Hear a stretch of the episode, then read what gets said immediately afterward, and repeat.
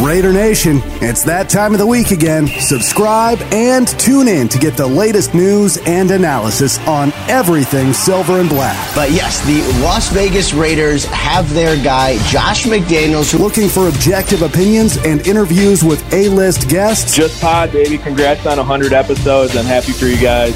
Keep doing your thing, and thanks for having me, man. It was a blast. Look no further. You are listening to Just Pod, baby, a Las Vegas Raiders podcast. Brought to you by Sportsnaut.com. The prime thing is you have to win. You have to win. Otherwise, you can't be a success in professional football. And now your host, Evan Grote.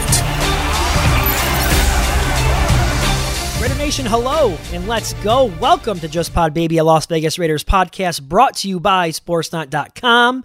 As I told you last week, I am now a segment producer with Sportsnaut.com, and I'm happy to tell you that my first two segments that I helped produce are available over at the website right now. If you search under the videos tab, you will see that there's a couple different previews available for you.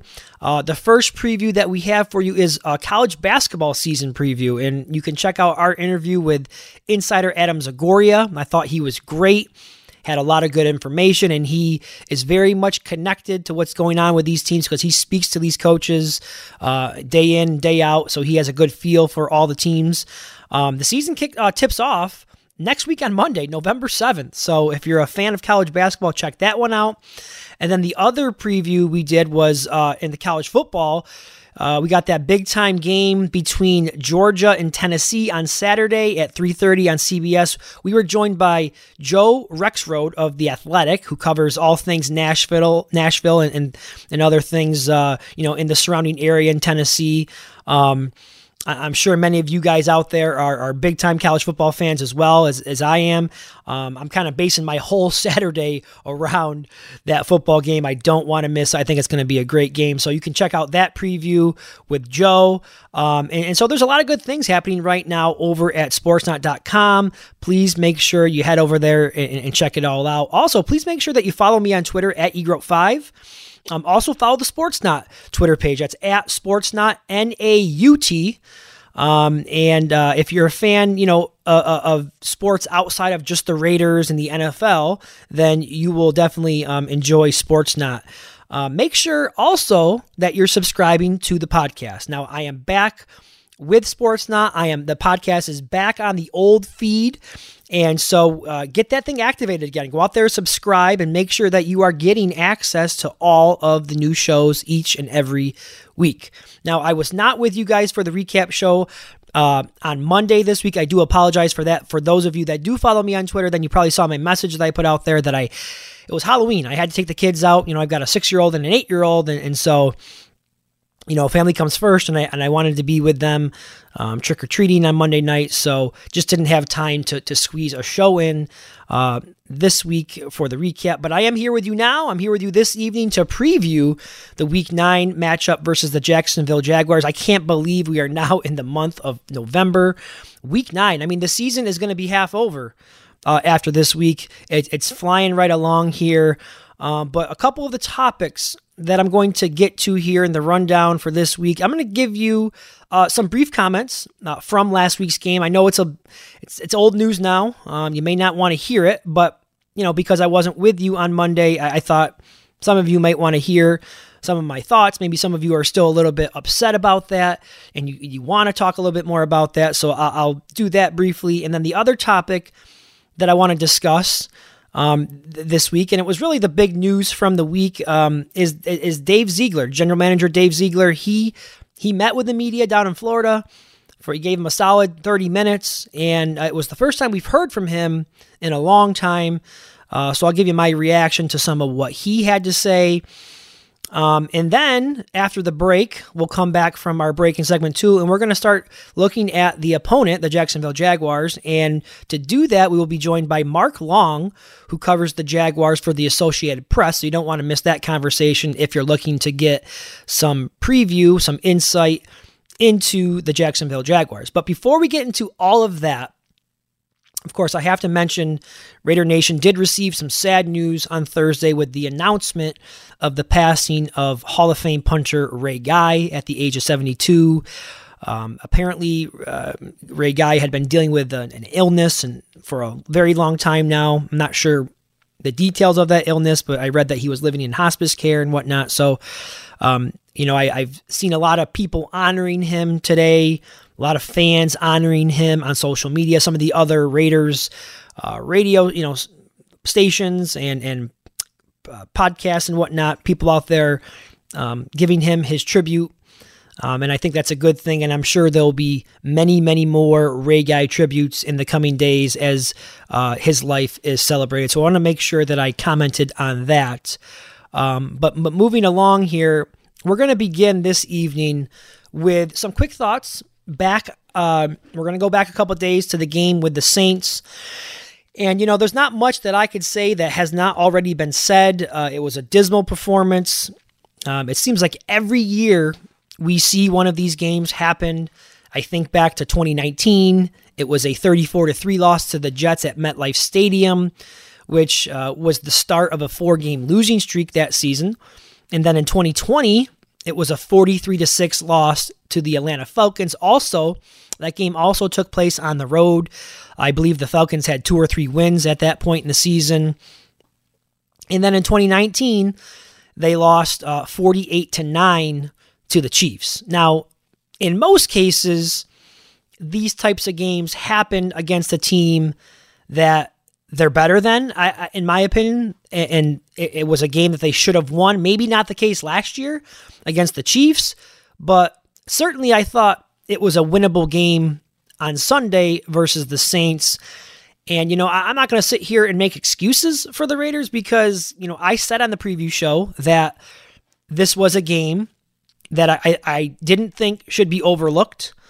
Um, I, I, I talked about the offense for the Saints and their ability to, to be able to score points recently. They were averaging 31 points coming into the game in their last four. I talked about Kamara. I talked about Hill and how they could, you know, affect the game. And that's obviously what we saw. They were both heavily involved in the game plan. And so I wasn't necessarily surprised that the Raiders lost the game. Um, again, I, I, do think it was a game they could have won when you look at the matchup. Um, but what, what what I was surprised about the most was again not that they lost, it was how they lost.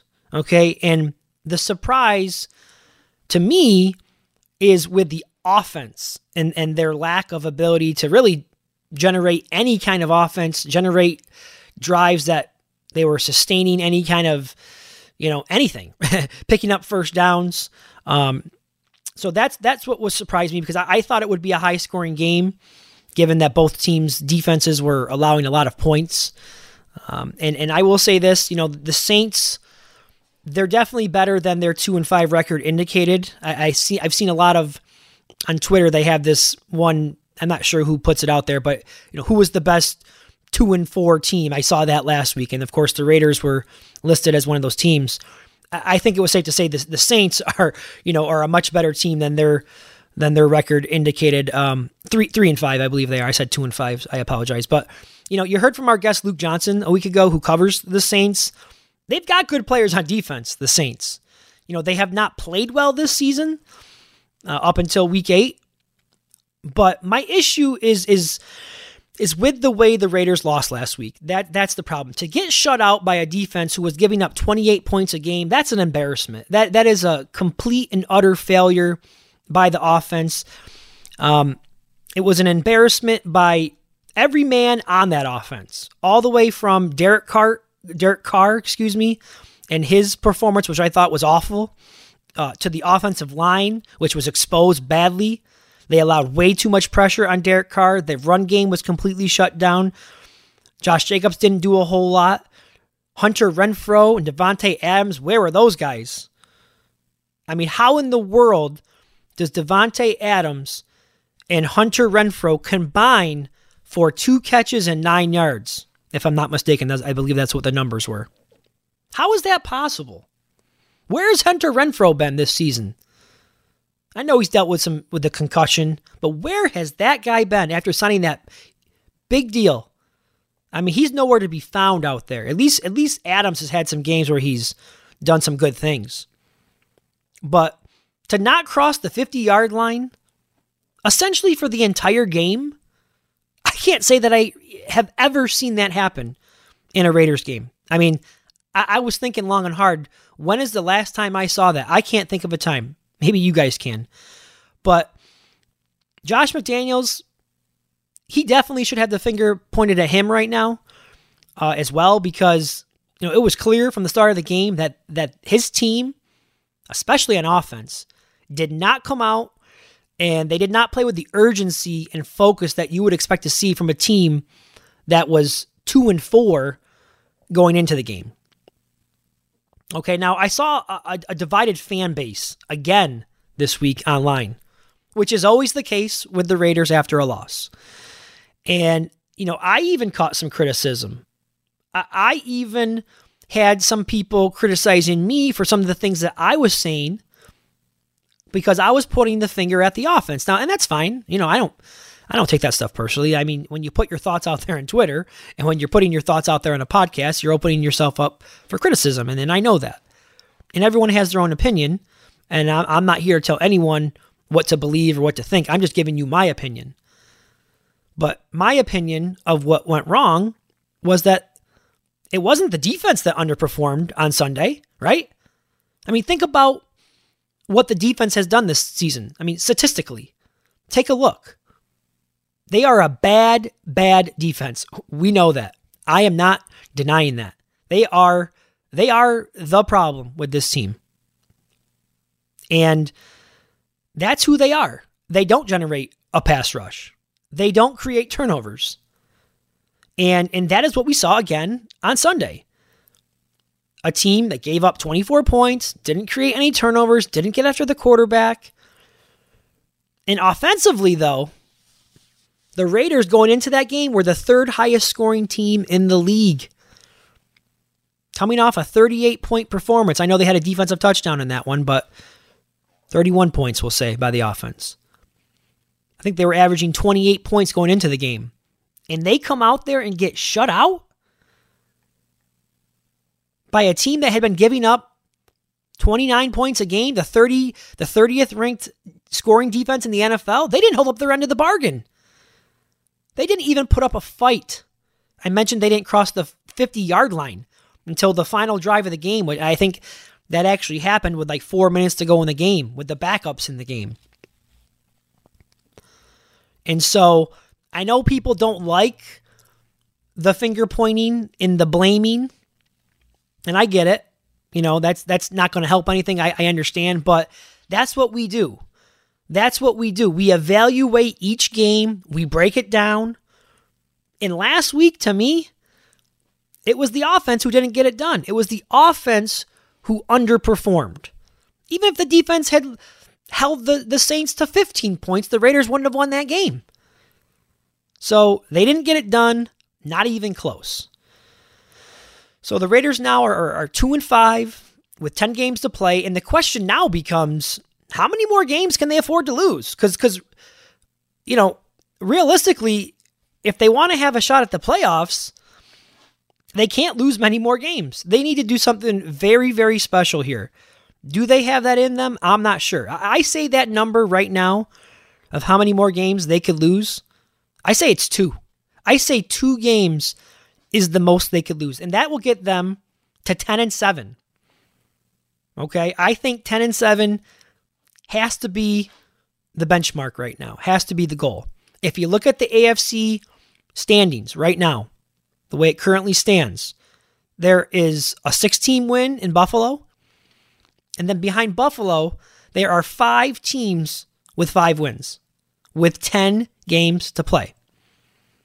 I know some of the teams have already had buys, but we're, we're in week uh, we're in week nine. The Raiders are oh, two and five. Okay, so the Raiders have 10 games left. And if those teams, you know, should play 500 football the rest of the way, you know, they're going to reach 10 wins. Okay? And the Raiders in that same span of time have to go 8 and 2 to make it to 10 wins. So that is a tough tough ask to to go 8 and 2 when you've started 2 and 5. um, you know, I, I love to play that speculation game too, but you know, I, have talked to some other people, and um, you know, I, I think the best course of action right now is is just to take one one week at a time, one game at a time with this team. Lower your expectations, look for small victories, and just take it game by game because um, clearly after the the two and five start, the fan base has has has been disappointed. You know, we, we know the expectations were were pretty high going into the season, and they just have not lived up to those expectations. And so, save yourself the aggravation right now, um, and just take it one week at a time. That would be my best advice to you.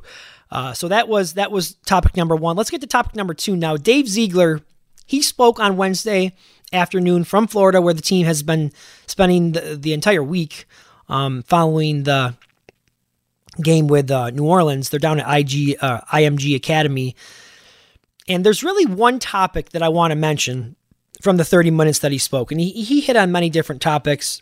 Talked about the trade deadline. Of course, they didn't make a move. He was asked about certain players, Derek Carr and his development, Chandler Jones and Josh Jacobs. He talked about a lot of different topics. Okay. Um, but the one question and comment that that caught my attention specifically was when he was asked about Coach Josh McDaniels. Let's take a listen first to the audio, and then when we come back, I'll, I'll give you some of my my reaction. Um, been really impressed with Josh. Uh, you know, especially you can. I would say when you're two and five, um, you really get tested um, your leadership really gets tested, your approach really gets t- tested, and um, just been really impressed with how Josh has handled that. Um, his consistency with the team, his messaging with the team, his attitude. Um, he continues to teach. Um, he continues to. I see players continue to improve under not only Josh's watch but the rest of the coaching staff's watch. Um, I think the game management has been good, and I think he's had a good plan every week. We have to execute the plan. Um, and, and, I think that's been something that we, um, the, the, team would tell you that we haven't been very consistent on. We haven't had 11 guys execute um, consistently enough on a play in and play out basis. And when you're playing good teams, like you have to do that more consistently than not. And you know, this past week we didn't do a good enough job of that. But um, I think Josh has done a great job and, and have total confidence in him and his ability to lead this team going forward. Um, a belief in him as an offensive uh, coordinator and a belief in him as a teacher. And I think the one thing, again, I'll, I'll mention because I think it's really important is seen a lot of players improve here um, under him and his coach's watch. And again, the results are the results. We're two and five, so none of us have done uh, a good enough job, myself included. And so, you know, we're going to continue to we put we're going to continue to put pressure on ourselves to get those results. And again, we'll see where where it's all at when we get to the end of the season. And and, and so there it was. Uh, a couple of things I want to pull from that. I'm really impressed with Josh, his consistency, his messaging with the players, his improvement with the players. Uh, a couple other things. I, I I think he's game management has been good. His game planning he's been proud of. Those are a couple of things that, you know, when I hear those comments, I just got to say, "Really, Dave? Really? That that's how you feel about it?" Now, we all know that's a tricky spot for the general manager to be in. I get it. You know, I don't want to be overcritical. Um, I don't expect him to sit there and trash not only his friend, a guy he's known since college, but you know his coach as well. But I, but I have to be honest. I, I think those comments they didn't sit right with me. I mean, how do you feel about it? I, I think a couple of weeks ago, I, I made similar comments when we were listening to audio from Josh McDaniels, I believe it was, and I kind of had the same reaction. Um, I, I, just want more honesty, you know.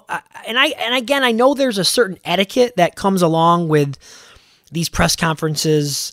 Um, they don't like to give out too much information, and and I understand that.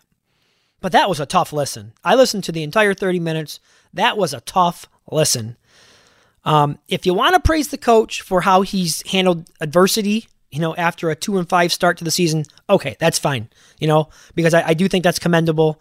Um, sometimes, you know, you show your true character when things aren't going the way that you planned versus when everything's going well. So, you know, I, I do think that's something that he should be complimented for.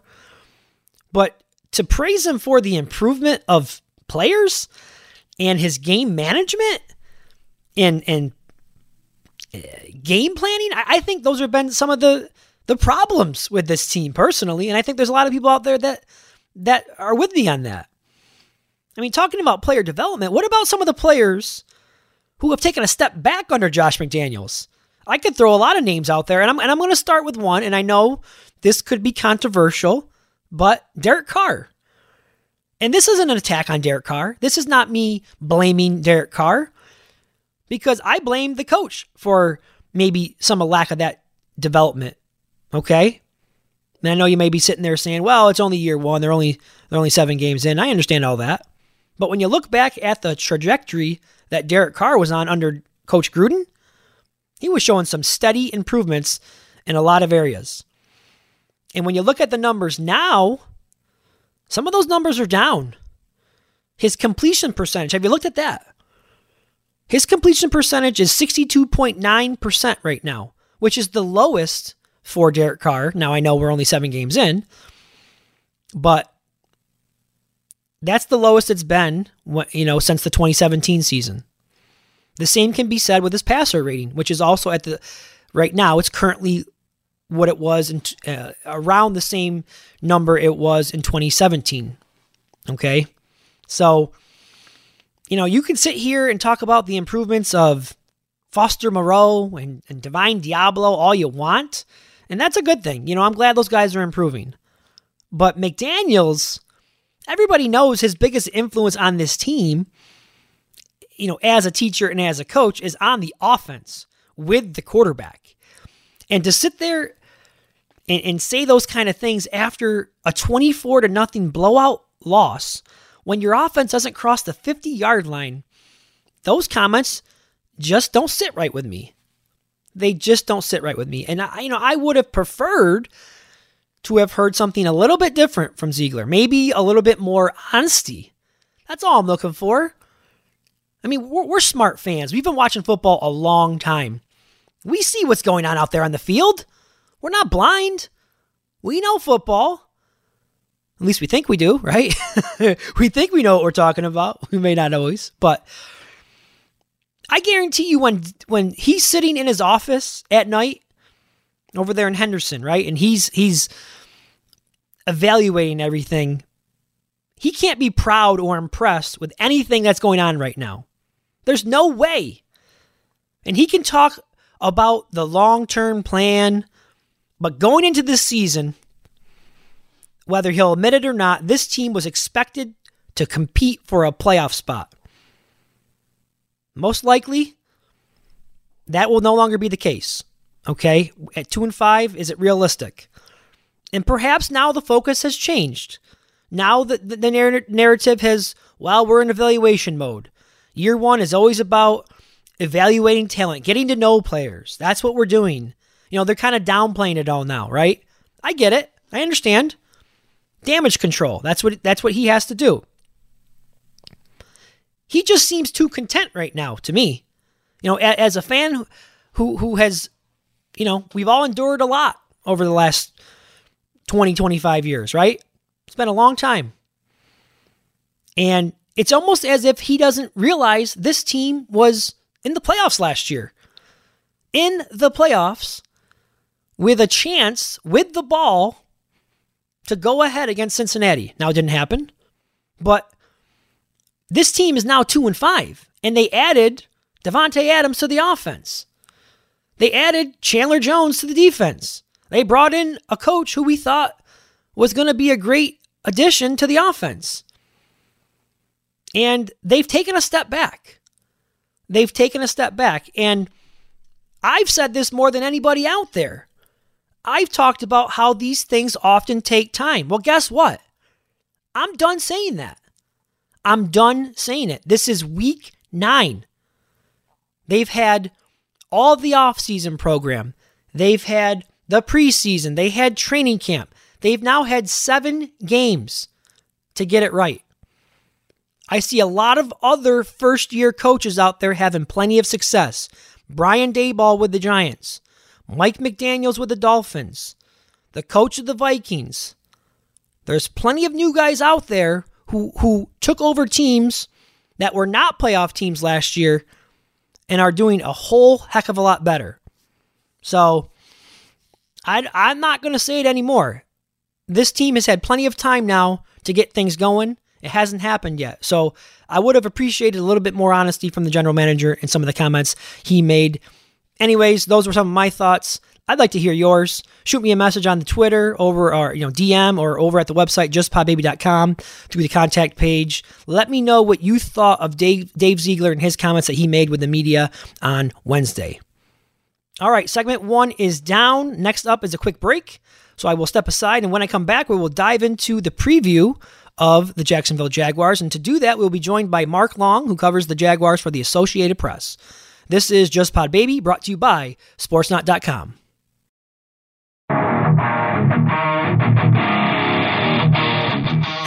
Welcome back to Just Pod, baby. Run down the field on them. Your home for all things Las Vegas Raiders football. Yeah, Raiders. News, views, and guests. Just win, baby. There's only one nation, and they listen here. Once a Raider, always a Raider. All right, Raider Nation, welcome back to Just Pod Baby, the Week 9 preview show as the Raiders take on the Jacksonville Jaguars down in Jacksonville. Uh, that's where the Raiders have spent the past week down in Florida, getting acclimated to the time zone and the heat and all the different other things, other factors that will be a part of the game this weekend. Before we go out to the phone lines and bring in our guests, uh, I do have the injury report here in front of me from Thursday. I want to quickly run through that. For the Jacksonville Jaguars, they've only got one player listed, so they're they're all good to go. But the Raiders have a bunch of guys here. Um, Derek Carr found himself on the injury report um, with a back injury. Don't know, you know, the extent of how serious it is. He did get a full practice in both on Wednesday and Thursday, so obviously he's going to play in that game. But there might be some sort of ailment with his back right now. Davante Adams, you know, he was he was ill last week, didn't practice a couple of days, and obviously was not himself last week. You know, he didn't play well. Um, he was limited Wednesday, got a full practice in on Thursday. Divine Deablo, he has a back and a wrist injury. He did not participate on Wednesday, was limited on Thursday. Um, other than that, he had a couple guys limited. Neil Farrell Jr. limited both days. Mack Hollins with a heel injury limited uh, both days, and then Darren Waller, he's going to be the big one. I mean, he was kind of a he was a late, not kind of, he was a late scratch last week. Many of us thought he was going to play. the The Raiders told us hours before the game that he would not play. So, you know, got to get that guy back in the lineup. Got to get him back in the lineup. Uh, I've seen clips of him on social media. I saw clips of him working out in the field last week. He looks good to me. You know, I, I don't know, but uh, was limited both Wednesday and Thursday. So that Friday practice is going to be very telling for uh, Darren Waller. So that is the injury report. Um, and, you know, before we uh, bring in our guests, uh, just a couple other comments. To me, is this the Raiders' last stand? I mean, this is it, right? 2022 season. I mean, if they lose this game to to a lowly Jacksonville Jaguars who are coming off a five game losing streak, I mean, this is the Raiders' last stand, in my opinion. If they lose, you can write them off. They are not going to the playoffs at two and six. It's not going to happen. So to me, this is a must-win game. I'm calling this the Raiders' last stand. Okay, that's what I'm calling it. Uh, but we are going to go out to the phone lines now and welcome in our guest this week to help us preview the Jacksonville Jaguars. Joining us now on the line is beat writer from the Associated Press, Mark Long. And, and Mark, we thank you for the time and we appreciate you uh, uh, joining us this week. And I just mentioned the Jaguars come into week nine looking to snap a five game losing streak after they had won two in a row prior to that. Uh, but before we get into the matchup and some of the particulars with the Jaguars, they did make news this week they made a trade at the trade deadline, and some people have criticized the move that they made, uh, made to add Calvin Ridley, a receiver who is suspended for the remainder of the season. But what are some of your thoughts uh, on the deal for Calvin Ridley?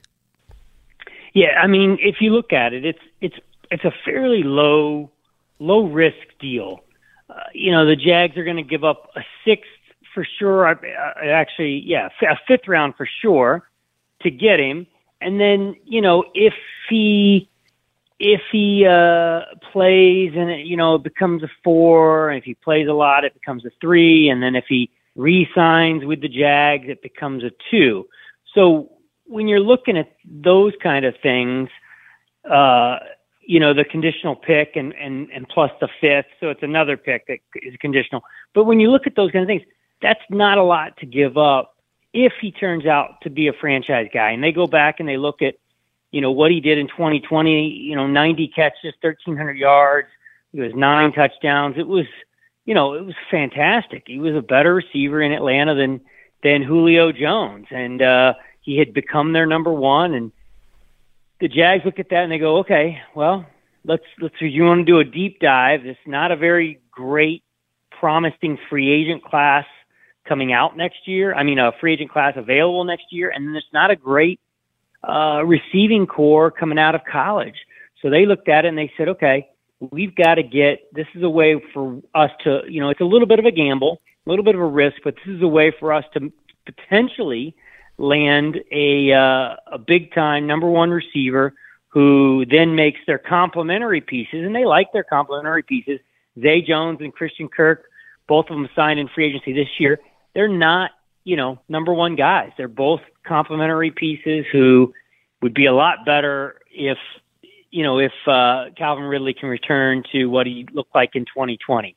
So, and they did they did a lot of research in terms of you know, they've got a longtime Falcons player personnel guy. In fact, he was in the building when the Falcons drafted. He was a director of college personnel when the Falcons drafted Ridley. So that helps. They went and talked to his agent a lot. Got to trust some people. His agent says he's in great shape. They went and talked to the guy who's been working out with him uh, up in Atlanta, um, and he's also, you know, supposedly staying in great shape. So all of those things, they think that you know this guy's motivated to return and get a second contract and prove that uh, you know he's still kind of got it. So you know he's moving back to Florida where he's from Fort Lauderdale. So they think all of those things will be instrumental in Calvin Ridley being a big time player again. Yeah, I you know I thought I kind of like the move personally. I mean, from afar, I don't I don't follow the Jaguars that close, but I thought it was an aggressive move, and um, they got that quarterback there who they, they need to surround him with some weapons. And speaking of that quarterback, I, I, I do want to ask you about Trevor Lawrence, the number one overall pick from uh, 2021. And, and this is a, you know, Raiders podcast. So the listeners aren't watching Jacksonville Jaguars games very often. Um, I know he had a tough rookie year, but what kind of progress has he made uh, through eight games in year two? there's progress, no doubt. He had an awful game at Philadelphia. He turned the ball over five times. Uh, four of them were fumbles that he lost, and so that was it was in the rain. It was really tough conditions. So not that he deserves a pass or gets a pass for that, but other than that one game, it hasn't been awful. Now then, with that said, he has turned the ball over in the red zone, and he has turned the ball over in late game situations where they got chances to come from behind in one possession games. They're 0 and 6 in one possession games. And that's probably that's you know, that's probably the defining point in their season.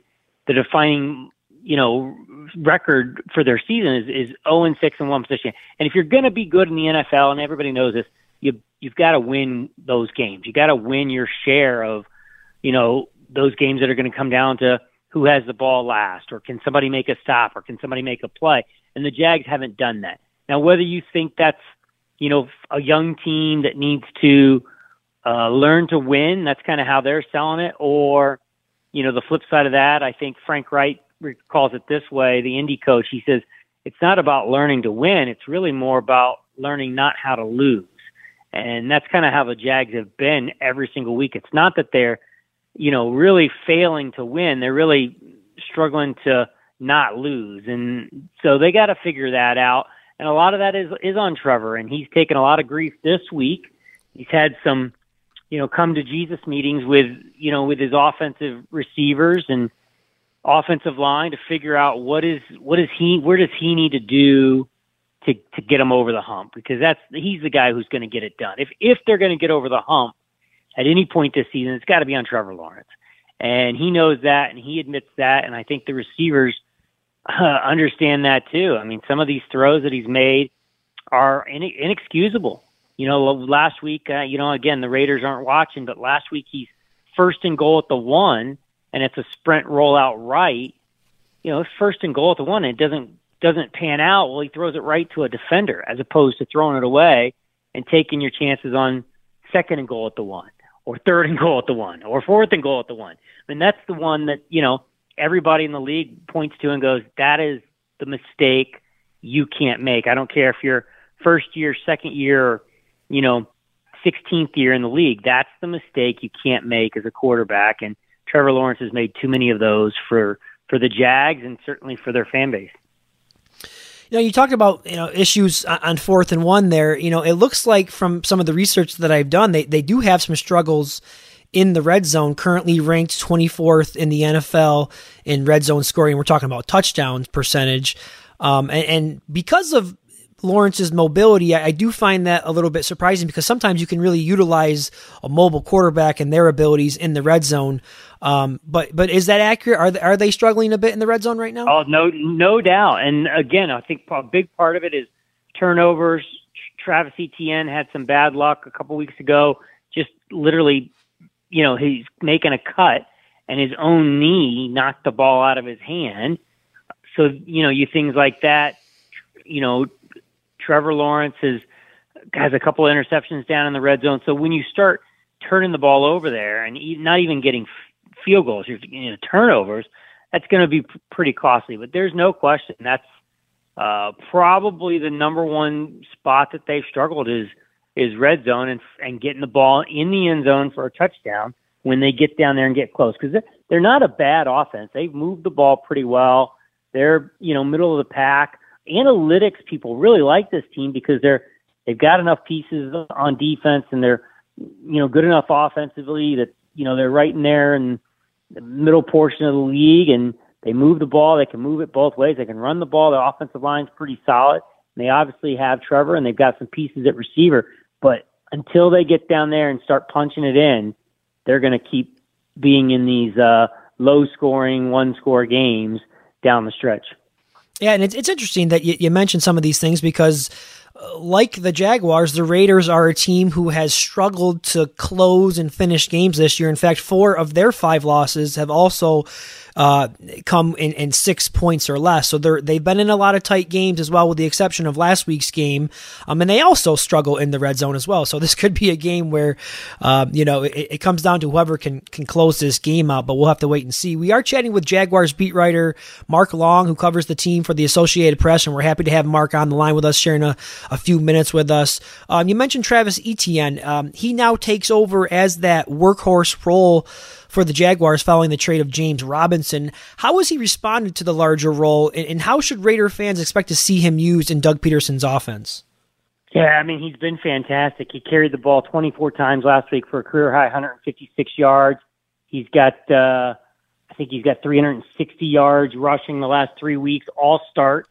And he's been so good that they basically said, okay, James Robinson, you know, a thousand yard rusher just two years ago as a rookie, James Robinson is is uh, expendable, and they traded James Robinson to the Jets really, literally, to open up more opportunity for Travis Etienne. He's fast. He can inside, outside. He's got a lot of moves between the tackles and even outside. And then he's really good as a receiving back. They haven't used him a ton. I think that's probably the one area that I could see them uh, ex- trying to exploit this week, especially when you look at what Alvin Kamara did to the Raiders defensively last week and lots of space, a lot of open space over the middle.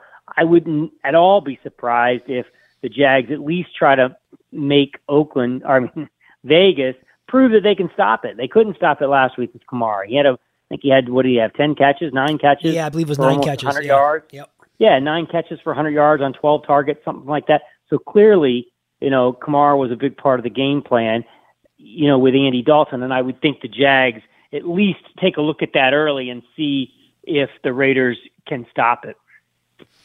You know, I want to jump over to the defensive side of the ball for the Jaguars. I got, I know they got some young players over there from from a draft a year ago. Of course, they used the top pick on Travon Walker this year. Uh, they also used the first round pick on Devin uh, Lloyd, the linebacker. So, what kind of contributions are they are they getting from the rookie class on defense, but also some of those players who are still in you know in, in year two or year three? Yeah, those two guys are going to be studs. They, they, there's no question. Devin Lloyd would have three picks two of them got called back because of like uh, personal foul penalties, roughing the pass, or late hit, something like that. But he he actually he only has one interception, but he would have three. Uh, two of them called back, so he's been really good.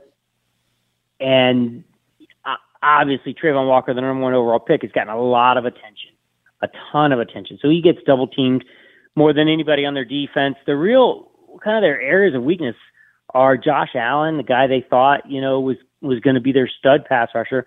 You know, is not even sniffing quarterbacks. He's I think he's gone four games without a sack, and he's got three straight weeks with a quarterback hit. But you know, that's not getting it done. So he's not you know just not affecting quarterbacks the way they had hoped. And probably their real biggest hole on that side of the ball is that one cornerback side. The one side they've got you know some talent there with Tyson Campbell, a really young guy, was a 33rd overall pick a year ago, so second round, top of the second round, and they love him. He was, you know, inconsistent as a rookie, but he's starting to come into his own. He's not Jalen Ramsey yet, but there are certainly some characteristics where pe- there are people in the building who think he's got a chance to be as good as Jalen Ramsey, certainly in pass coverage and, and maybe even better than Jalen in terms of run run support. So, you know, they've got some pieces, but they still got some holes on that side of the ball. And they are susceptible. Their linebackers are susceptible in coverage. They've got a pretty weak cornerback spot, and then they're not generating a lot of pass rush. You throw those three together, and this is why the defense hasn't looked like it did in weeks two and weeks three uh, at the Chargers in week two. I mean, at the Chargers in week three, and week two at home with a shutout against Indianapolis because you haven't looked the same since on that side of the ball. You know, I think you just made Raider fans pretty happy when you mentioned Josh Allen, uh, the defensive end, struggling because he, he was selected in that 2019 draft where the Raiders who, who many of the fan base wanted to select Josh Allen. They went with Clelin Ferrell, who has been a major disappointment to this point. Yep. and so I, I, think you made Raider fans really happy just now. But um, last one before I, I, let you run here. Um, you, you, talked about some of the uh, struggles that the defense has in coverage. It looks like the Raiders might finally get back to full strength here offensively. Um, you know, coming off a, a, brutal offensive performance last week where they were shut out. They didn't even cross the 50 yard line until I believe four minutes to go in, in the fourth quarter. Um, but how's that matchup looking for the Jaguars secondary going up against the, the likes of Davante Adams, Hunter Renfrow, and Darren Waller? Should should, should uh, that be something that excites Raider fans? Oh, for sure. I, there's nobody. The Jags don't have anybody who can cover Waller. So if he's healthy and, and full go, Jags are in trouble there. It'll be interesting to see what happens with Davante Adams. There's been talk in the building about shadowing him with Tyson Campbell and that being a one-on-one matchup. I'm not so sure that's the way to play the Raiders. I almost think it's you're better off doubling Davante Adams with your second cornerback and then taking your top cornerback Tyson Campbell and having him shadow Hunter, Hunter Renfrow and then you you double one guy, you double the best guy, and you put your best guy on their number two guy. You know, even with that said, I'm not sure how well the the Jags match up here because their linebackers are young, because they're not you know fantastic in pass coverage. You're still talking about trying to cover Josh Jacobs out of the backfield, and he's been pretty okay at that. Not not you know game breaking, but you know there's some talent there and certainly uh, Waller's a, a matchup nightmare, I think, for any team in the league, but certainly the Jags, especially with how young they are at that linebacker position.